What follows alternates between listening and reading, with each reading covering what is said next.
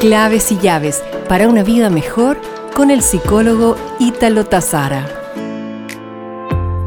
Es habitual, y a muchos nos pasa, cuando agradecemos que se nos crucen en nuestro camino personas alegres, positivas, optimistas, bien intencionadas y sencillas.